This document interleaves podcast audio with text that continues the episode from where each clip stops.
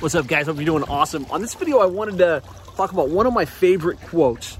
Um, and it's a simple quote, but the quote is What gets measured gets done. And I like to add to that what gets measured gets done and always improves. And I found that to be really powerful in my life and in my business is that what I take time to track, what I track, take time to measure, what I take time to kind of write down, um, always, always gets more attention. And where attention goes, energy flows and results show. And so whether that's as it relates to, to my physical fitness, right? If I'm paying attention and I'm writing down, here's the workout I did, here's what I ate, here's my macros, here's my glucose levels, I get results, right? If I track my weight, that improves.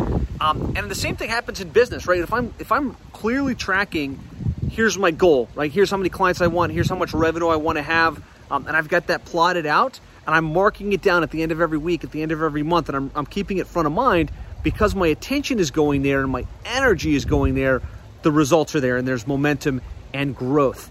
Um, I'd love to share some of the, the main KPIs, the main things that I track within business that have had the biggest impact on our growth. So if that sounds interesting to you, click, um, type in comments here, KPIs, um, and I'll, I'll share with you some of our top KPIs and the things that you want to be tracking within your business to move things forward faster.